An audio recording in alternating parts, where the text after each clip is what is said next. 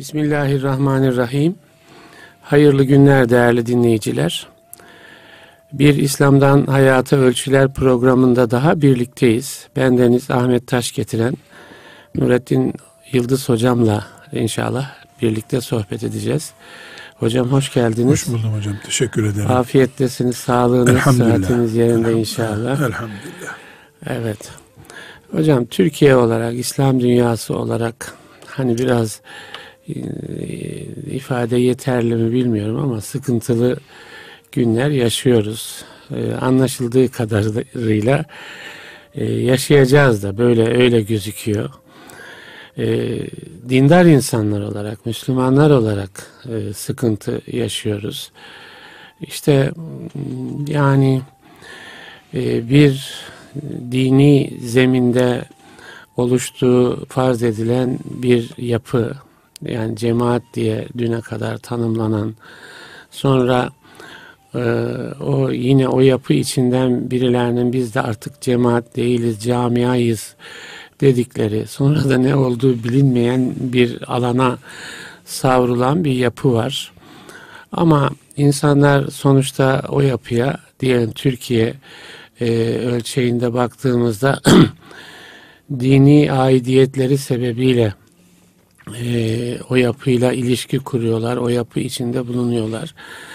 Yani benzeri yapılar da var. Birçok e, cemaat diye nitelenen, tarikat diye nitelenen e, yapılar var. Müslümanların bir araya geldiği, hizmet için ya da e, dini hayatlarını daha iyi yaşayabilecekleri düşüncesiyle bir araya geldikleri yapılar var.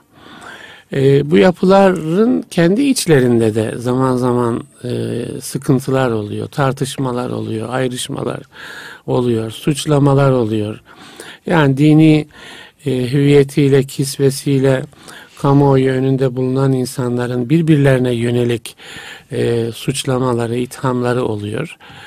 Yani e, dindarlar, onların kurdukları müesseseler, e, onlar problemli bir e, alan halinde gözüküyorlar.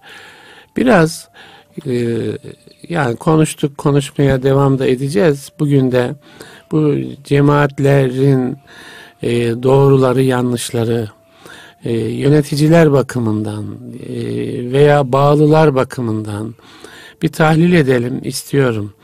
Yani e, belki şöyle bir şey sıhhatli bir İslami cemaat e, olabilir mi? Nasıl olur? E, burada hani böyle bir yapıya öncülük edecek insanlarda ne tür e, hassasiyetler, vasıflar, e, hassasiyetler olmalı? Hani kırmızı çizgiler nedir, ne olmalı? Bağlanan insanlar nelere dikkat etmeli bu yapılara? Mesela mutlak teslimiyet, ne bileyim yani iradesini teslim etme. Hani bazen diyoruz aklını e, kiraya verme falan gibi de ifade ediliyor zaman zaman. Ve e, yani yaşanan örneklerde de e, doğrulara uyulduğu gibi yanlışlara da uyulduğu tarzında bir algı ortaya çıktı. Yani e, böyle midir? İslam'ın ana ölçüleri böyle midir? E, sıhhatli ölçüler nelerdir? Böyle genişçe bir soru koydum önünüze. E, eminim ki siz de değerlendiriyorsunuz kendi içinizde bulunduğunuz ortamlarda. Neler konuşabiliriz hocam? Bismillahirrahmanirrahim. Bu bir sorudan çok sorun. Evet. Bu bir sorun. Evet, evet. Şimdi Peygamber Efendimiz sallallahu aleyhi ve sellemin Medine-i Münevvere'de ashabıyla yaşadığı Müslümanlığı, oradaki mescidi bir dakikalığına e, kuş bakışı izleyelim. Ezan okuyor Bilal, namaz kılmaya geliyorlar. Birisi ticari sermaye bulamıyor, ben ne yapacağım, ticaret nasıl yapacağım diye sormaya geliyor. Evet. Öbürü hanımıyla tartışıyor, hanımını şikayete geliyor. Kur'an'dan görüyoruz, kadın geliyor, kocasının zulmünden söz ediyor. Peygamberimize. Peygamberimize sallallahu aleyhi ve sellem. Çocuklar çelik çomak oynamak istiyorlar.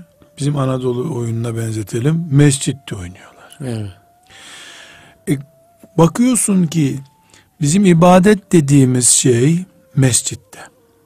Sosyal hayat dediğimiz şey mescitte. Peygamber aleyhisselam ordu kuracak askeri düzen orada. Yargı orada. E, mescit İslam demek. Mescitte her şey var. Evet. Her şey var ama. Mesela yani her şey mescit merkezde. Hayır, merke, her şey mescitte yani peygamberin bulunduğu yerden idare ediliyor Evet. her şey. Sallallahu aleyhi Sallallahu aleyhi ve sellem. Sonra Ebu Bekir radıyallahu anh onun yerine geçiyor. Ebu Bekir aynı şeyi yapıyor.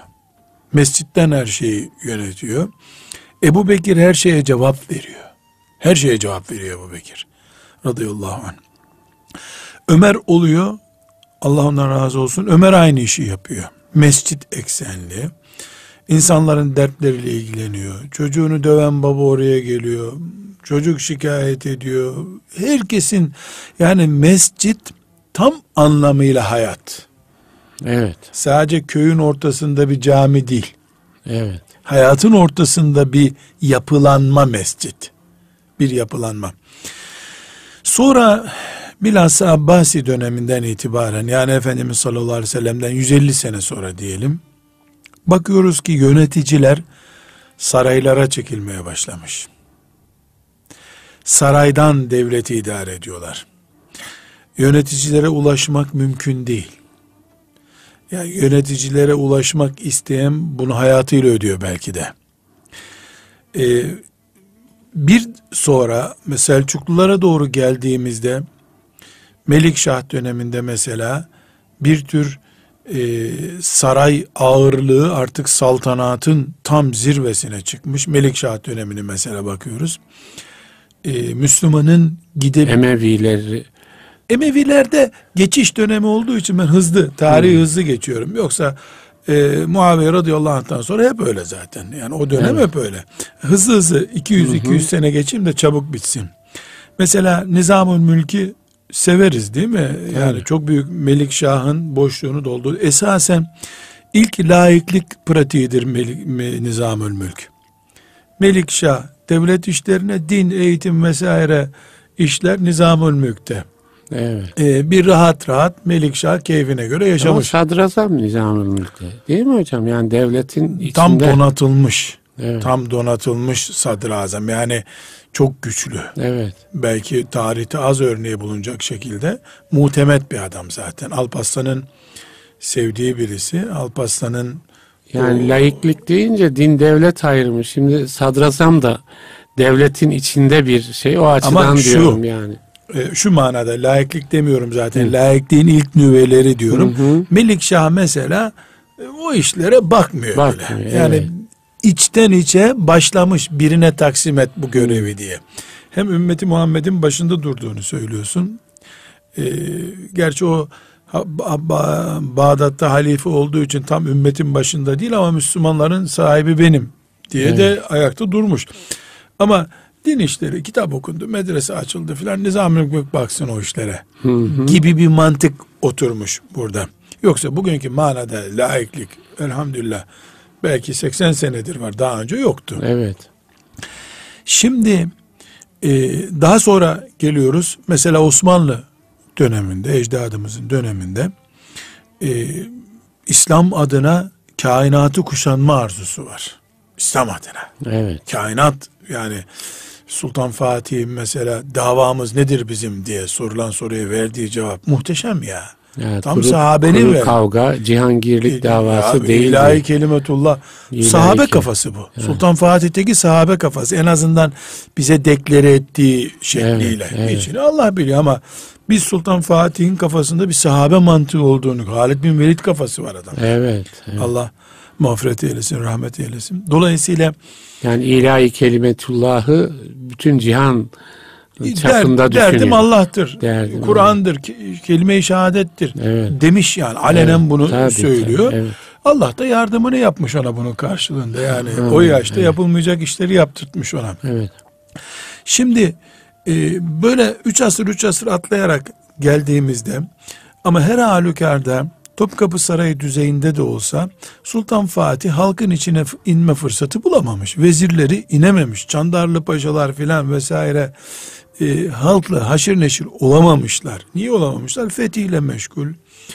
E, iç kargaşalar var. Sultan Fatih'in zehirlenmesiyle sonuçlanan bir kumpas olayları var. Her şey var yani.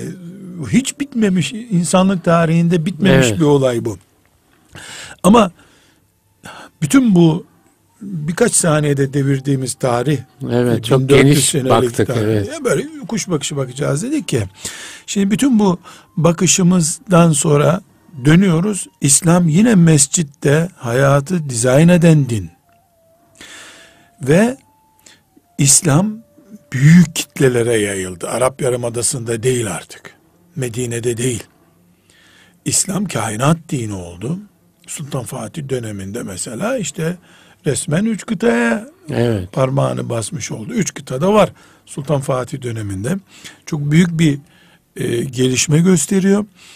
İnsanların ezanı duyup camiye gitme ihtiyacını cami karşılıyor.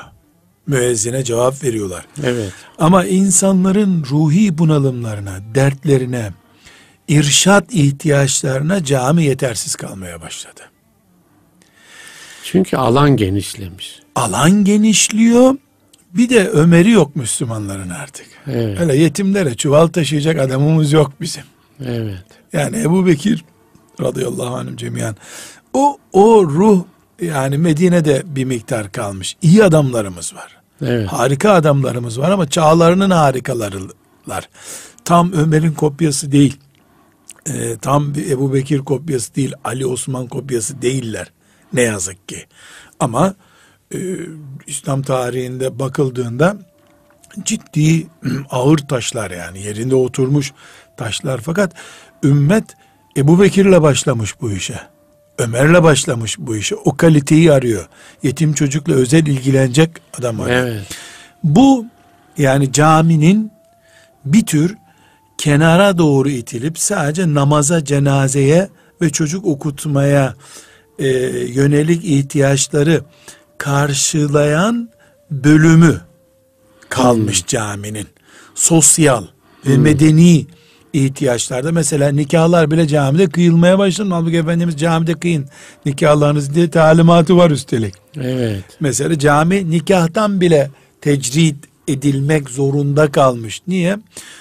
Şu veya bu sebeple yani haklı haksızı konuşmuyoruz. Evet. Bu dönemde bu dönemde mesela bir örnek vereyim. Hazreti Ömer döneminde yargı sistematik hale getirilmeye çalışılmış. Ee, mesela yargı binası kavramı çıkmış ortaya. Mescitten koparılmış.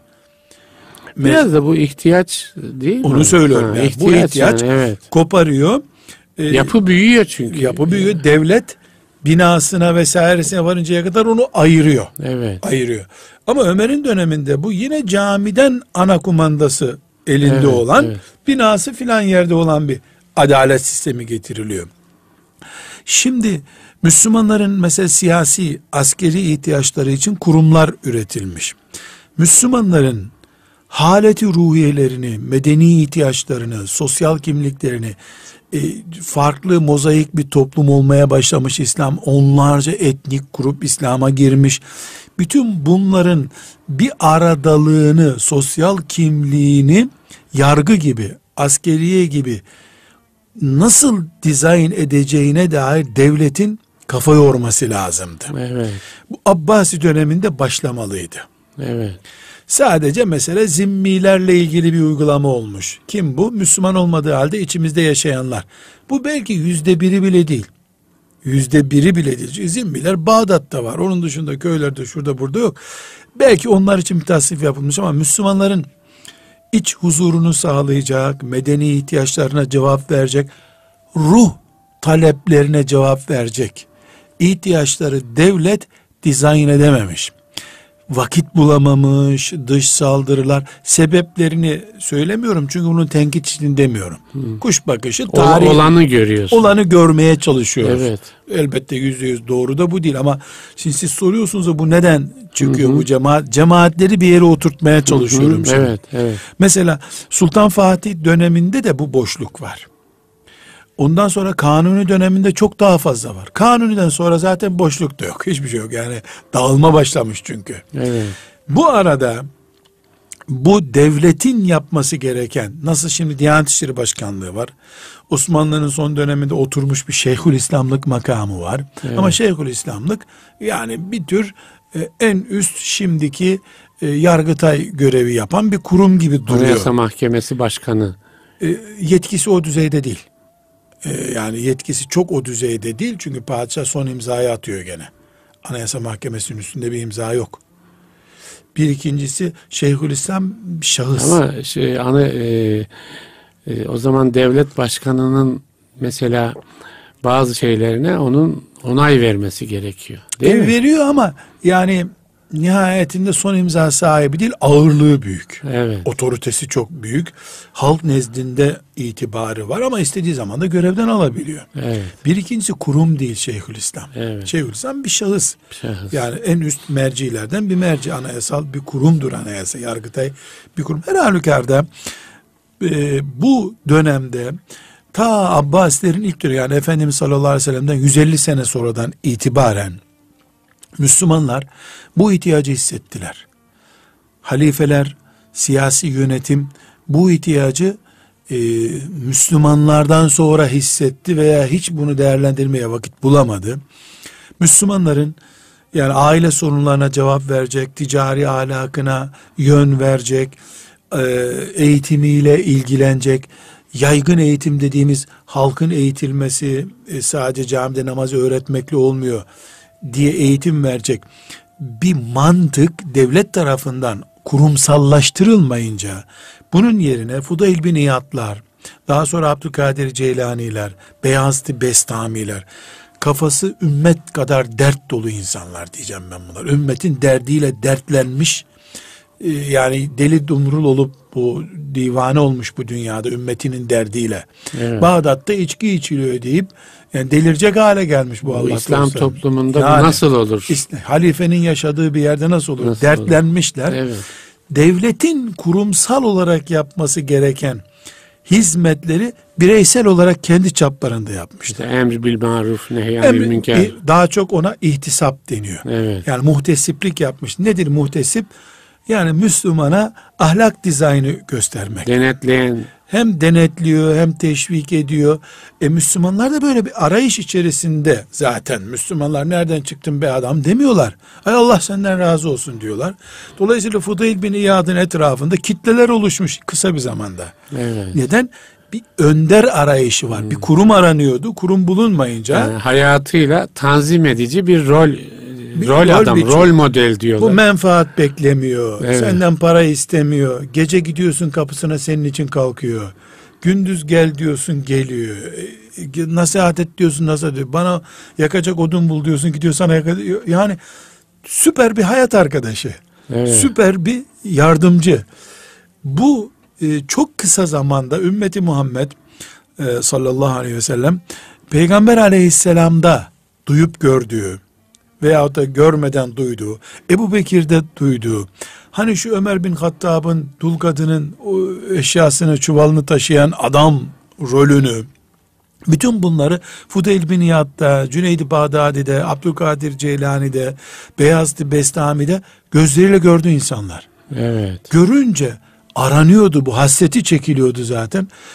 Halk, Müslüman halk koşarcasına bu insanların etrafına gitti. Neden? Gidince huzur buluyor. Ailesini şikayet edebiliyor. Çocuğuyla ilgili nasihat alabiliyor. E ben bir türlü içkiden kurtulamıyorum diyor. Gidiyor sen dur yanımda yavrum diyor. Tutuyor 3-4 gün tövbe etmesini sağlıyor. Tıpkı o hani dedik ya söze başlarken her şey için peygambere gidiyorlardı aleyhissalatü vesselam.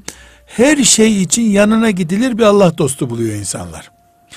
Peygamber Devlet, varisi gibi böyle Tam anlamıyla şah. peygamber varisi. Evet. Alim, takva, Evet. Peygamberin davasını yaşatıyor. Kişilik itibari, şahsiyet itibari. Allah'ın kullarından ücret istemiyor. İstemiyor. Evet. İstemiyor.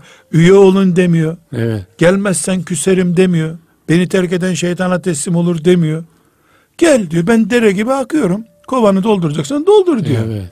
Yani Abdülkadir Ceylani kime dedi ki başkasına gidersen başka şeye gidersen kalp kayması olur cehenneme girersin. Böyle bir şey demiyorlar ki. Bir coşkun ırmak gibi akıyor. Gel doldur kovanı git diyor. Onlar da dolduruyor evet. gidiyor. Kimi fıçısını dolduruyor. Kimi o derenin içinde yatıyor. Der, herkes derya gönüllü insanlar diyorlar böyle Gerçekten şey. öyle. Evet. Şimdi o dönemde Abbasi e, halifeleri diyelim.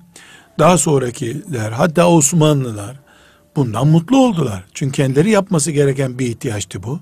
Bir boş alanı doldurdu bunlar. Boş alan bundan mutlu oldular. Evet. Destek verdiler bu sefer. Evet. E, vermeleri de gerekiyordu. Senin yapmanı gerekeni fi sebilillah ücretsiz, maaşsız, sana hiç zarar vermeden yapıyor bu adam. Ne oldu? Bir iki asır sonra e, bu buna cemaat yapılanmalarının ilk nüveleri denebilir devlete mi? Devlete rağmen yapılanmaların ilk örnekleri. Evet. Devlete rağmen yani halife var ortada ümmeti temsil eden bir kişi var.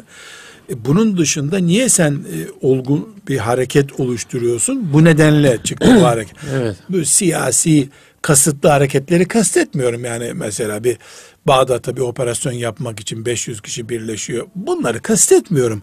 Temelinde hayır maksadı bulunan, Allah'ın rızası bulunan hareketlerin aslı budur. Evet. Bu arada bazıları işte bunları Hindistan'dan öğrendiler de Yunan mistiğinden öğrendiler. Ya bunlar çok abuk subuk sözler. Yani bu ümmetin kendi içinden çıkmış bir olgunluk hareketidir. E, tasavvufun bir boyutunu zorlama ile sen Hindistan'daki mistizme benzetiyorsan ne diyeyim ben yani zorladı.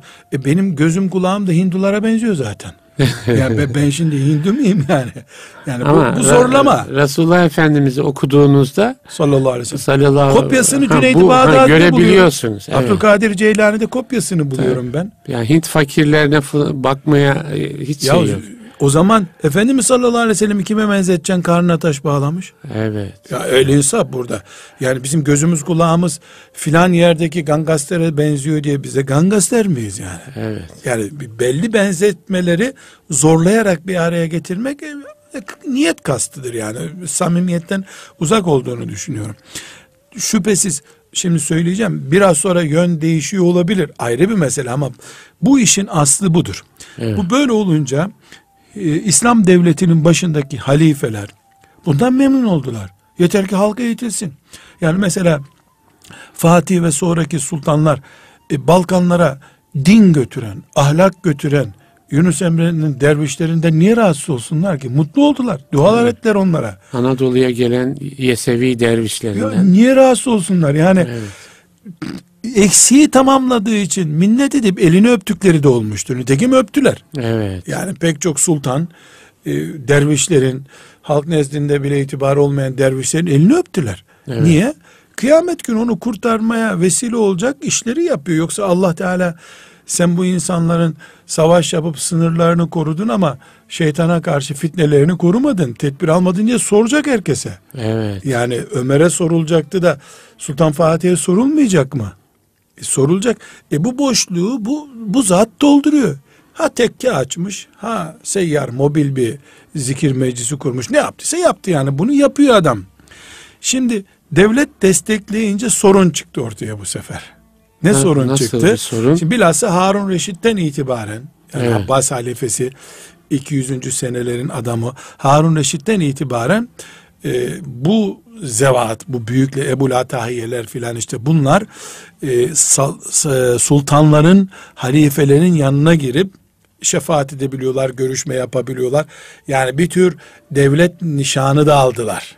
Alanları oldu ya da hepsi için geçerli değilse de. Devlet nezdinde itibarlı ha, Bu ilk cemaat adamlar. hareketleri diyelim. Hem din var adamlarda. Peygamber aleyhisselam örneklendirme var. Hem yer yer parazit sorunlar oluşsa da ümmeti Muhammed'in e, yöneticisi durumundakiler bunlara itibar ediyor. Evet. Saygı gösteriyor. Bu ne oldu? Halk nezdindeki bunların e, beğenilirliği yüzdü, 300'e çıkardı bunu. Çünkü devlet her zaman ağırlıktır. Tabii. Yani devletin bir törene bile çağırması bir zatı. Evet. Onu kaldı ki bunlar Statü veriyor devlet. duyuluyor ki Harun Reşit ikide bir ziyaretine gidiyor filanca veli dostun. Hmm. E duyuluyor ki Abbasi halifesi Bağdat'tan filan yere yürüyerek filanca zatı ziyarete gitmiş. Evet. E ona mektup yazmış bana dua et ne olursun. Bunlar belki şişirile şişirile de olsa halk nezdinde şöyle. Bu sefer önceki ihtiyaç ve nasıl ortaya çıktığını konuştuk. E, bu ihtiyacı da aşacak kadar belki bir rağbet gördü. Rağbet gördü, ilgi gördü. E, bir insan 100 kişiyle 200 kişiyle ilgilenebilir bir günde. 3000 5000 kişi buldular etrafında bunlar. Evet. Bu hem hizmet kalitesinde düşüklük getirdi hem de suistimal getirdi beraberinde. Abdülkadir Ceylaniler, Cüneyd-i Bağdadiler Yani etkilenmedi. Allah için gelenler oldu. Başka hesaplar Başka için. hesaplar için gelen de oldu. Bunlar da o kalabalıktan etkilendiler. O ilk büyük kadrolar, Bağdadiler, e, Ceylaniler belki etkilenmediler. Evet. Fudayl bin İyad takmadı bile karşısında kim olduğunu belki. Ama sonra onların peşinden gelenler diyelim üçüncü nesil mesela o hareketleri oluşturanların üçüncü nesli kalabalık ölçmeye başladılar bu sefer. Mesela Cüneydi Bağdadi'nin önüne, Abdülkadir Ceylan'ın önüne ha beş kişi gelmiş ha beş bin kişi gelmiş. Rabbimin rızası nerede diyordu o. Evet. Onun aradığı başka bir şey. E kalabalıktan hoşlanan yeni nesiller geldi. Çünkü bir tür gizli bir devletsin sen. Evet. Yani gizli bir güçsün. Si- Senden siyaset çekiniyor. Senin aleyhine davranma. E, insanlar hediye getiriyorlar. E, baban yaşında insanlar elini öpmeye çalışıyorlar. Önünde iki büklüm. Her nefesin dayanacağı şey değil. Ömer lazım buna dayanmak için. Evet. Buna Ömer lazım. Buna Ali lazım. Evet. Ne diyor Ali radıyallahu an? Ey dünya peşimde dolaşma seni üç talakla boşadım diyor. yani dünyaya hitap ediyor. Ali değil ki herkes. Evet. Bu e, neticede Nefsi kontrol etmek zor. ya şeyh için Kim de zor. olursanız alim için de zor. Velisin diye nefsi bitmiş insan değilsin ki. Bir kişinin nefsinden sorun yok. Peygamber sallallahu aleyhi ve sellem masum çünkü. Evet. Onun dışında kimin nefsi bir garanti altına alınabilir mi? Büyük veli zat. O daha büyük risk taşıyor. Çok daha büyük risk taşıyor. Neden? E, 50 kilometre giden bir aracın e, bir çakıl taşına çarpıp devrilme ihtimali yok. Ama 300 kilometre sürat yapan bir araç küçük bir çakıl taşıyla devrilebilir.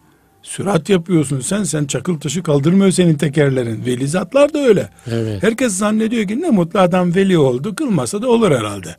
Ya o namazında ağzı aklından zerre bir şey geçse belki namazı olmaz. Evet. Yani kim avamınkinden daha zor adamın namazı. Evet. Yani kalite savaşının zirvesinde bu. Evet. O iddiadan sonra senin orucunda gıybet filan olamaz. Avaminkinde yani her şey olur. Her şey E, olur. gibi bakıyoruz meseleye. yani. Şimdi bu e, ağır kadro bu Allah'ın e, o zaman için kurtarıcı olarak çıkardığı nesil yani devletin doldurmadığı bu boşluğu dolduran o sivil hareket Allah onlardan razı olsun. Ümmetimiz namına müthiş bir boşluk doldurdular. Peygamber sevgisini canlı tuttular. Aleyhissalatü vesselam e, Kur'an sevgisini canlı tuttular. Zikrullah'ı canlı tuttular. Bu e, kendi yerine adam bırakarken yani resmi bir törenle bırakmadılar.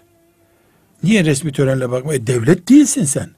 Yani sivil bir hareketsin. Sen sivil geldin zaten. Dolayısıyla senin gibi sivil birisi gelecek. Ama ne yazık ki iki asır, üç asır sonra yani mesela Abbasilerin son dönemine, Selçuklular dönemine gelindiğinde ne yazık ki diyorum e, onların kalitesi düştü. O kalitede insanlar gelemedi. Sultan Ö- öncü, öncü insanların öncü insanlar tıpkı nasıl Ömer'in yeri doldurulamadı, Ali'nin yeri doldurulamadı daha sonra. Ömer bin Abdülaziz'in adı kaldı kendi gitti bir daha gelmedi. E, aynı şey e, bu sivil İslam'ın içindeki sivil e, sosyal kimliği, ruh kimliğini ayakta tutan kadronun da yerine o çapta insanlar gelmedi.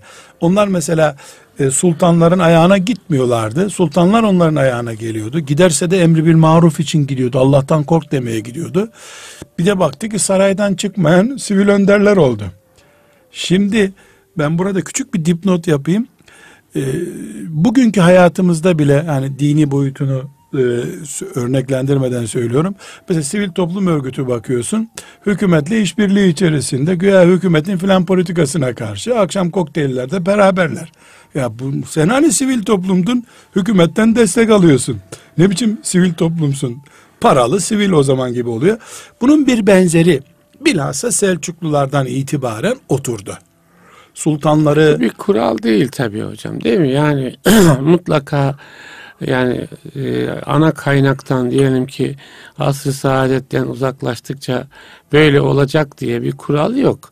Yani Fudayl bin İyad'ın e, dan sonra gelenler böyle olacak diye bütün alan, ha, bütün alanlar da böyle değildi. Üstelik geçmişin tecrübesiyle ha. daha da iyi olması daha lazım. Da iyi olması yani lazım. acılar yaşandı bir sürü. Evet. Mesela siyasi hırs ümmeti Muhammed'in peygamberinin aleyhissalatü vesselam torununun canına mal oldu. Ya. Bundan yüzlerce binlerce ders çıkarılıp siyasete terbiye verme hamleleri yapılması lazımdı. Ya, Tam evet. aksine ne oldu? Uuu bu işler pahalıymış deyip kenara çekilmek e, politikası Evet, güdüldü. evet. Bu bu hariç biz uğraşalım bu işle Evet. dendi. Ya da o işe bataklık gibi batıldı. Ümmetin o yarası derinleştirildi bu sefer. Her ikisi de yanlış tabii. Yani biz evet kıyamete yaklaştıkça çetin bir dönemde geçiyoruz. Yani hep çığ kat kat kocaman oluyor ama el insaf bu kadar da tecrübeden sonra oturup herhalde ne yapılması gerektiğini de anlamamız lazım bizim. Yani Biraz mesela şimdi mesela bunu konuşmamız bu, bu sebeple. Değil Evet. mi? Yani bu sebeple kendimize bakıyoruz. İşte bu tür yapılara bakıyoruz. Ona bağlanan insanların durumuna bakıyoruz. Yani bu yani niyetimiz bu. Bir şey almayacaksak konuşmanın da şeyi yok zaten. Şimdi e, doğru yani biz kuru bir tenkit niye yapalım hocam? Yeteri Tabii, kadar tabii. günahımız var. Bir de Tabii. bu işlerle mi uğraşacağız yani? Kuru bir tenkit sevdalısı değiliz elhamdülillah. Allah muhafaza buyursun. Belki bir ders olur. Şimdi bu döneme gelindiğinde bu sivil toplum din için çalışan sivil toplum biz buna cemaat deniyor da cemaat kelimesini dikkat ederseniz ben bu programlarda özellikle kullanmak istemiyorum. Çünkü ehli sünnet vel cemaat diye bir kavramımız var. Bu da İslam demek zaten. Evet. Yani o cemaat dedin mi İslam'ın o rengi diye bir şey yok ki. İslam İslam'dır. Kimseye inhisar etmiş, özelleşmiş bir İslam olmaz yani. Ki Allah'ın dini özel bir grubun e, e, inisiyatifinde bırakamayız. Dolayısıyla gruplar diyelim, fırkalar diyelim, sivil din İsterseniz hareketleri. Bunu biraz açalım hocam. Yani cemaatler dini bağlamaz. bağlayamaz. Ha, yani bir ehli sünnet vel cemaat dediğimiz Demek İslam hadise, demek zaten. Evet İslam demek. İslam demek. Ama şu cemaatte e, bunun bir parçası olma çabası var. Yani Değil mi? ehli sünnet denen ana kadro, ana damar, atar Ana damar, akım, o ana akım, evet. atar, atar toplar damarlarımızdır ehli sünnet Evet. ve cemaat. Bu damarın kılcalı olmasında hiçbir sakınca yok Evet. birisinin. Yani kılcal damar oraya bağlı zaten. Yeter ki oradan kan gelsin. Ama onun paralelinde o atar toplar damarımızın paralelinde yeni bir damar oluşturduğun zaman bu sapıklıktır. Fırkadır bu. İşte mutezile bir yeni damar oluşturmuştur. evet. Bizim ana damarımızın, kanımızın, e, hayatımızın aktığı damarın yanında yeni bir kadrodur. E, veya işte filan haricilik yeni bir damardır. Evet. Bun- Bunları kabul etmek İslam'ı parçalanmış haliyle kabul etmek demektir. Bu, bu din, dini adına ölüm bu Allah muhafaza buyursun. Evet. Bunu hiç telaffuz edemeyiz yani. Şimdi burada bu e, tarih boyunca gelen bu sivil hareket ta Osmanlı'nın son günlerine kadar devam etti. Osmanlı'nın son günlerinde e, hilafetimizden olduktan sonra diyelim e, kaldırıldı kelimesini kullanmayacağım inşallah. Hilafetimizin üstüne baskı yapıldı. O baskı kalkacak bir gün. Hilafet kalkmadı. Evet. Hilafetin üstündeki baskı kalkacak. İnşallah da biz de İnşallah. siz ve ben hocam bu yaşımızda da olsa göreceğiz inşallah. bunu. İnşallah hocam, İnşallah. inşallah. Şimdi e, bu dönemde bu hareketlere e, Türkiye topraklarında bir şekil verildi. Yani yok böyle bir şey dendi. Tarikat yok, medrese yok, farklı isimlerle yok. Tevhidi tedrisat dendi. Kimse kalem tutmayacak devletten başka gibi. Yani kimse kimseye bir şey öğretemeyecek gibi bir mantık oluşturuldu. Bir 30-40 sene devam ettirmeye çalıştılar bunu ama e, topraktan bu sene kopardığın ot seneye gene bitiyor. Yani hayatın gereği bu. Evet. Kaldı ki yeni kurulan kurulduğu söylenen devlet e, kökten bir de yok yapmak isteyince bunu bu ihtiyaç o Fudayl bin İyad dönemi yani sivil din hareketi ihtiyacı Fudayl bin İyad'ınkinden kat kat daha fazla ortaya çıktı bu sefer. O sadece ihtiyaç. tabi sadece çarşılardaki ahlaksızlığa karşı sabah namazlarına camiye gitmemeye karşı bir hareket destek oluşturmuştu. Onu telafi etmek için. Bu ise din kökten gidiyor. Evet. Dolayısıyla yer altındaki bir hareket de olabilir. Gönüllerde yürütülen bir hareket de olabilir. Ee, dağlara çekilip ağaçların üstünde ders yapan bir hareket de olabilir ama her halükarda bu son yüz senede çok daha acil bir şekilde sivil bir din hareketi ihtiyacı ortaya çıktı yani, Türkiye çapında. Şöyle bir kaygı var. Din elden gidiyor, gidiyor. kaygısı var. Gidiyor. O kaygının harekete geçirdiği bir yani, e, gayret. Bu Türkiye'de yasaklamalarla oldu. E, Mağrip ülkelerinde Cezayir'de, Tunus'ta bir miktar bu yasaklamalarla hakim oldu. Bunun dışında İslam toprağının yüzde kaçı Türkiye? Son e, Cumhuriyet döneminden sonra. Diğer yerlerde bu hareketlere bir engel çıkmadı esasen. Mısır'da İhvan-ı Müslümine hareket çıktı siyasi boyutu olduğu için. Evet. Onun dışında tarikatlar tarihinin en zevkli günlerini yaşadılar son yüz senede Mısır'da. Evet. Ama bu tarikatlar şimdi geleceğim bir nokta Hindistan'da ki Müslüman ki Hindistan dünyanın en kalabalık İslam nüfusunu temsil ediyor.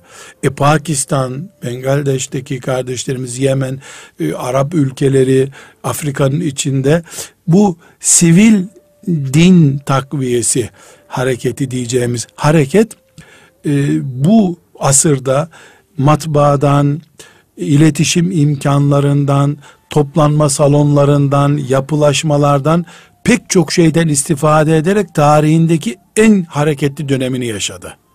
Dolayısıyla son 100 senedir Fudayl bin İyad'ın e, elleriyle başlayan o bereketli hareket bereketsiz de olsa e, evrenselleşmiş durumdadır şu anda. Geldiğimiz nokta budur.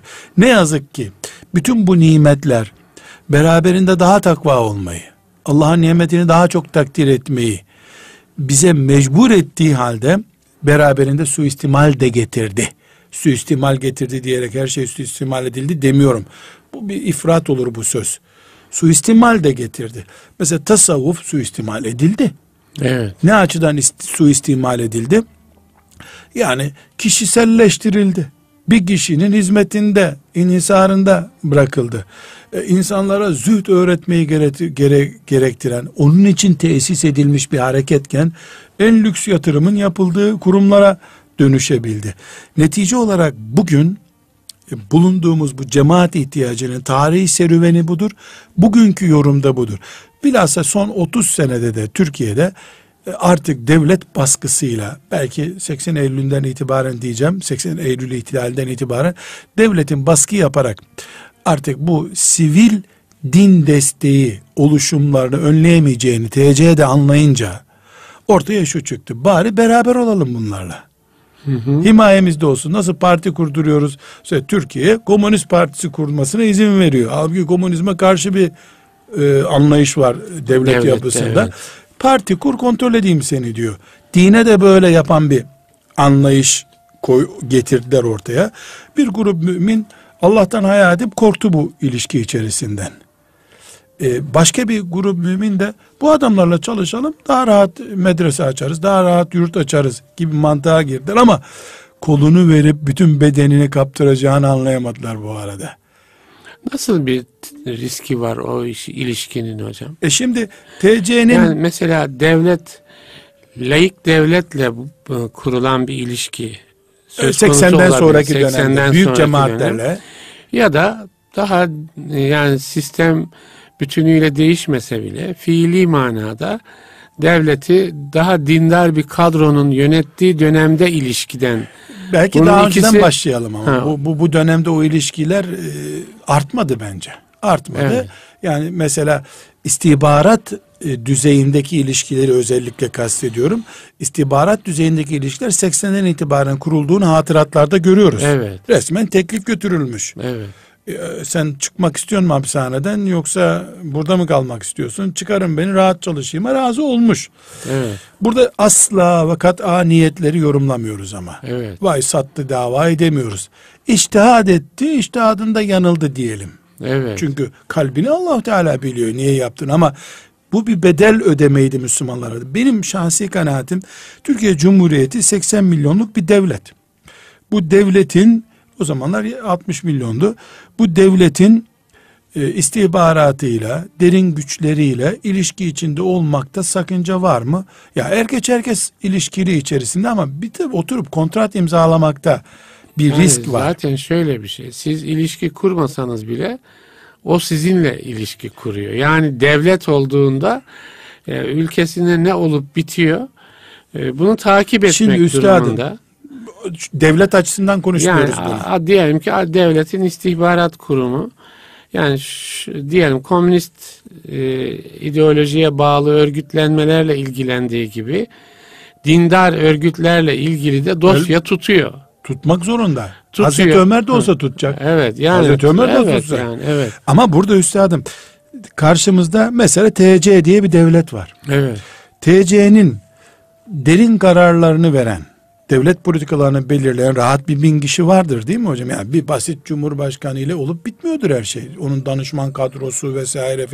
Onun yani diyelim olur. bin kişi ya da daha az neyse. Ama bunları profesyonel bir şekilde sadece devlet yönetmekle uğraşıyorlar değil mi? Evet. Bu bir kadro dolayısıyla. Evet. Bana bir diyelim bana geliyor temsilci gönderiyor beraber çalışalım diyor. Evet. Akşam rüyasında görüp mü bana geliyor yoksa derin bir kararlar, istişareler sonunda mı Tabii bir tiktaklar takım yerlerde görüşülüyor bunlar. görüşülüyor. Evet. Ve ona üç tane sınır çiziyorlar. Bu sınırlar içinde anlaş bu adamla diyorlar. Evet. Ama ben hocam hem medresem var hem zikir halkalarım var hem şuyum var. Ben de hiç yeri bile olmayan bir istihbarat çalışmasına tek başıma giriyorum. Evet. Tek başıma giriyorum. Buna güç dengesindeki aşırı fark mı diyeceğiz? Yani uçurum mu diyeceğiz? Yani şöyle anlıyorum. Yani diyelim ki bir tarikat ya da bir cemaat e, dini alanda, sivil alanda. dini alanda oluşmuş bir yapı. Uzmanlık alanı devlet yapısı değil. Devlet yapısı değil ama devletle münasebeti var. Münasebete girmeye cüret ediyor. ediyor. Yani ve bu kararları yani büyük karar organizasyonlarıyla vermiyor. Yok, Yok çünkü. Kim var? Bir Hoca Efendi Hazretleri var kendisi. Evet. Veya Şeyh Efendi Hazretleri ya da abi Hazretleri. Yani bir, neyse adı. ha, bir, bir isme işaret etmiyor. Soyut, mü, Ha yani mücerret. abi, ha. kimse bir kişisin Evet, sen. evet. Bir, bir hazretsin. Neyse artık hazretin altı dolabilir. Bir hazretsin sen. Ve bir hazretsin sen siyasette yetişmiş değilsin. Daha önce tecrübe te- parti kurup devlet tecrüben yok. Devlet nasıl işler bilmiyorsun. Karşındaki adamın rol taktiklerini bilmiyorsun. O ise yıllardır bunun uzmanlığını almış. Şef olduktan sonra kim bilir sana 10 sene üzerine gelmiş birisi ve oturuyorsun pazarlık yapıyorsun filan yerdeki yurdumuzu açacaksın diyorsun. O da abi etme filan çok pahalı bu. Hayır yurdu açmazsanız sen zannediyorsun 60 kişilik bir yurdu açılınca fethettim her şeyi. Evet. Halbuki ona tembih etmişlerdir. 200 yurt açsa da zararı yok. Yurt açtır ona bol bol. Demişlerdir. Onlar çünkü derin bakıyor bu işe. Sen basit bir binayı kurtarmaya çalışıyorsun. O senin etrafındaki 500 bin kişiyi kapmaya çalışıyor. Buradaki hani ilkesel yanlışlık Bir numaralı yanlışlık. nedir? Devletin karşısına bir kişi çıkıyor. Palyaçoluk bu. Evet. Palyaçoluk. Bir kişi çıkıyorsun sen. Bir defa istişare heyetin yok. Varsa da tabi efendim diyenlerden oluşuyor. Peki doğrusu ne hocam? Doğrusu Ömerliktir hocam. ne nedir demek Ömerlik? Ümmeti Muhammed bana emanet. Resulullah sallallahu aleyhi ve sellem Bedir'e katılanlardan memnundu. Bedir'e katılan hiç kimse Medine'nin dışına çıkamaz. Ben tek idare edemem bu işi demişti. Ama o devletti. Şimdi biz burada sivil bir yapıyı Sivil yapı olarak da sen ümmetin devlet boşluğunu doldurma iddiasındasın. Eğitimi doldurmak istiyorsun. Ruh dünyasını doldurmak istiyorsun. Aileye şekil vermek istiyorsun. Ümmeti Muhammed'in Medine'sini taklit etmek istiyorsun. Yani sen Ömer'i taklit etmek istiyorsun. Bir konuda hariç, istişare de hariç her şeyde Ömer'im O zaman diyorsun. şöyle bir şey mi olması lazım hocam? Yani o bu yapılar tek kişilik yapılar değil. Yani böyle karar müesseseleri olan, merkezi karar Öyle müesseseleri demeyelim olan suç olmasın. Çünkü devlet onu istişare heyetleri olan diyelim. ya da istişare Müessir. heyet. Çünkü öbüründe siyasi bir yapı, dernek yapısı girecek devreye karar Ee, deyince. Hayır öyle yani o, o manada demedim. Daha sivil yap sivil Evet. bünyede yani istişare de bir karara yöneliktir zaten. Şüphesiz. Evet. Dolayısıyla bir Müslüman olarak e, ben istişareyle her konuda hareket etmek zorundayım. Kur'an'ım öyle emrediyor. İşleri istişare iledir onların buyuruyor allah Teala. E, kaldı ki binlerce belki yüz binlerce insanın ümmeti Muhammed'den insanın üzerinde ve daha sonra da bunun insanlığa mal olduğundaki faturaları üzerinde etki edecek bir işte münferit karar veriyorum. Yıllarca ben istihbaratla oturup görüşüyorum kimsenin haberi olmuyor. Sadece efendim çok himmet ettik, büyüklerimiz himmet etti, bu operasyonu ucuz atlattık diyoruz. Halbuki ben telefon etmişim o bizdendir diye Evet. gibi. Burada ben buna da takılmıyorum. Bunu yayarsa öbür taraf razı olmazdı filan diyelim. Burada stop edelim. Benim korktuğum bu şahsi kanaatim bu yani sosyal e, kimliği bilgisi olan birisi değilim ben. Ama şunu zannediyorum. Bugün ya da 1985'te 83'te Türkiye Cumhuriyeti istihbaratıyla masaraya oturma cüretini kendisinde görenler. Daha sonra derin güçlerle, Amerikan güçleriyle, İngiliz güçleriyle oturmakta da sakınca görmediler. Evet. Bu bir atılımdı. Onu o ilk ilk hamleleri ya da 1968'de ne zamansa 1955'te Şöyle bir şey e, sorulur hocam. Yani mesela diyelim Türkiye Cumhuriyeti yetkilileriyle e, görüşmemek e, mümkün mü? Ya da e, e, yani hangi boyuta gelirseniz görüşmek zorunda kalırsınız. E, ya da uluslararası diyelim ki CIA ile ya da KGB ile ya da bilmem falanca MI6 ile görüşmek, görüşmemek uluslararası çapta çalıştığınızda mümkün mü? Nasıl bir şey? Yani daha sağlıklı olan nedir orada yani? Ee, şimdi üstadım e, bir şahsı şeyhtir, abidir, devlettir, efendir, hoca efendidir neyse adı yani. Kim arkasında belli mümin kitleleri temsil ediyorsa o mümin kitleler adına siyasi bir kadroyla yüzleşme yetkisini kimden almış oluyor? Seni insanlar e, çok iyi hadis öğretir biliyorlar. İlmuhal öğretir biliyorlar. Tasavvuf terbiyesi verir biliyorlar. Sen siyaset yapıyorsun. Hem de en güçlü siyaset odaklarıyla pazarlık yapıyorsun. Bu pazarlığın faturasını da sen ödemiyorsun. Sonra senin arkandaki kitleler ödüyor. Ümmeti Muhammed ödüyor. Bunu kabul edemeyiz hocam. Yoksa üç kişilik bir istişare eğitim olur. O istişare eğitimle yani sen bu topraklarda hele e, bundan önceki iktidarlar dönemi için sen nasıl yurtlar açıyorsun, Kur'an kursu açıyorsun, sen ikinci diyanet misin der elbette. Tamam bir sakıncası yok. Bir noktadan sonra tavizler dinimize zarar vermeye başladı. Bu noktadan çekilelim demeye ve bunun karşılığında da ben seni imha ederim diyecek istihbaratın tehdidine de hazır olmak lazım. Buradaki sıkıntımız iki noktada diyecektim. Birincisi e, Türkiye'nin istihbaratında oturup pazarlık yapmakta sakınca görmeyenler daha sonra işte filan ülkelerin istihbaratı ile de oturdular çünkü alıştılar bir kere. İki canlarıyla bedel ödemeye hiç razı olmadılar. Evet.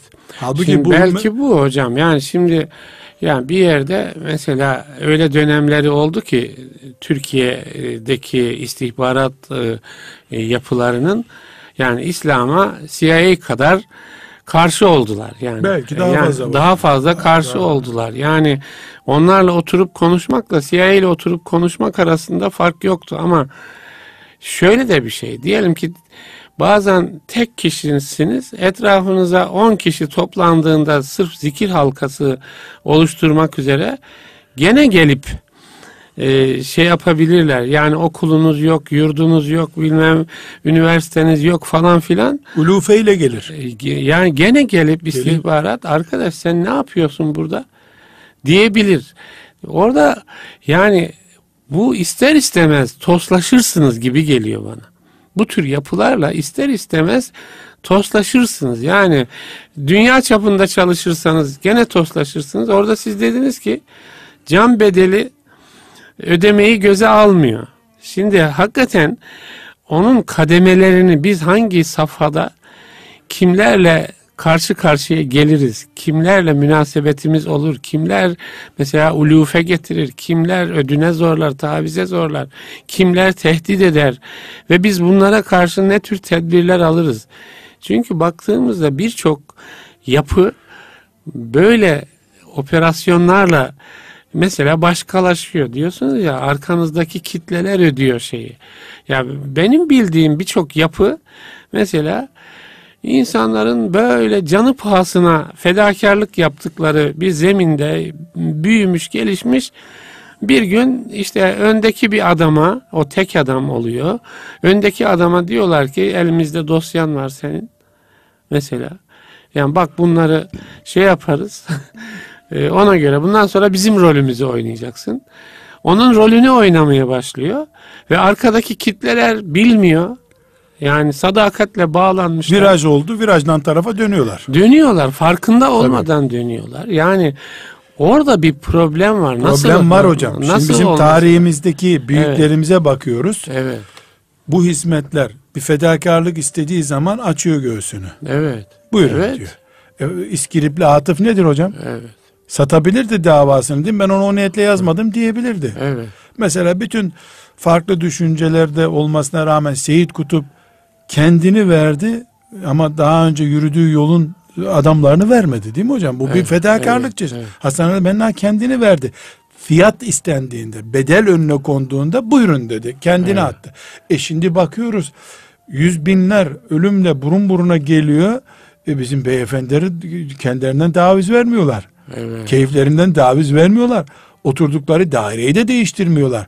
O zaman siz doğru bir mantığı yanlış kullanıyorsunuz. Yani Fudayl bin İyadların, Abdülkadir Ceylani'lerin başlattığı bu sivil dini ayakta yaşatma hareketini siz keyfiniz için kullanıyorsunuz o zaman. Ya da sonra bu noktaya geldiniz.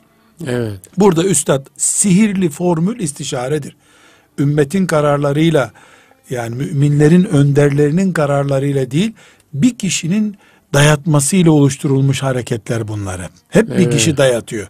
Ve bu dayatılırken Allah'a ve peygambere ait hakları kullanıyorlar. Evet. Bana isyan haşa diyorlar. Bunu alenen de söylüyor. Yani evet. bana isyan ederseniz davamı satmış olursunuz diyor. Temel mantık belki bunu bir başka programda konuşacağız evet, hocam. Ben o süremiz, noktaya getirecektim. Süremiz, Bu tavizin ha. tavizin temel Aktı nedeni nedir? Süremiz, evet. Bir Kur'an-ı Azimuşşan'ın ağırlığının yerine bu önderlerin sözleri ve kitapları kondu. Evet. Çaktırılmadan ayet ayet numara numara. Yusuf Aleyhisselam suresine hiç dokunan olmadı. Evet. Bakara suresinden her ayete dokunan olmadı. Ama onunla ilgili ayetlerin yerine zaten hallerinin sözleri getirildi hep. Kur'an'ımızın hafiflediği yerlerde başka şeyler büyüdü hep. Evet. Önünde Kur'an'dan başka büyük bulunma ya da Kur'an'ın adını kullanıp kendi bildiğini yapıyor. O hepten daha bir çirkeflik zaten. İki, Resulullah sallallahu aleyhi ve sellemle rol paylaşan büyükleri oldu Müslümanların. Evet. Bu kıyameti gerektirecek bir suçtur aslında. Bu nasıl oluştu? Bunun için ayrı bir evet, dosya açmamız Burada duralım lazım. hocam. Duralım hocam. Kıyameti gerektirecek bir suç dediniz. O çapta. Yani bir, evet o çapta. Yani çok tabi konuşacağımız şey var. Bu konuyu inşallah konuşacağız. İnşallah. İnşallah. ee, ama bu derin muhasebe lazım hocam. Yani e, sorularımız, cevaplarımız yani böyle bir muhasebenin ne kadar hayati olduğunu e, ortaya koyuyor. İnşallah. Yoksa bu sorunlar bitmeyecek. Evet. Konuşmamız, kendimize bakmamız lazım. Değerli dinleyiciler, Ahmet Taş getiren bendeniz Nurettin Yıldız hocamla birlikteydik. İşte cemaat yapıları, sivil dini e, yapıların muhasebesini yapmaya çalışıyoruz. Ee, sonuna geldik süremizin. Haftaya inşallah yeniden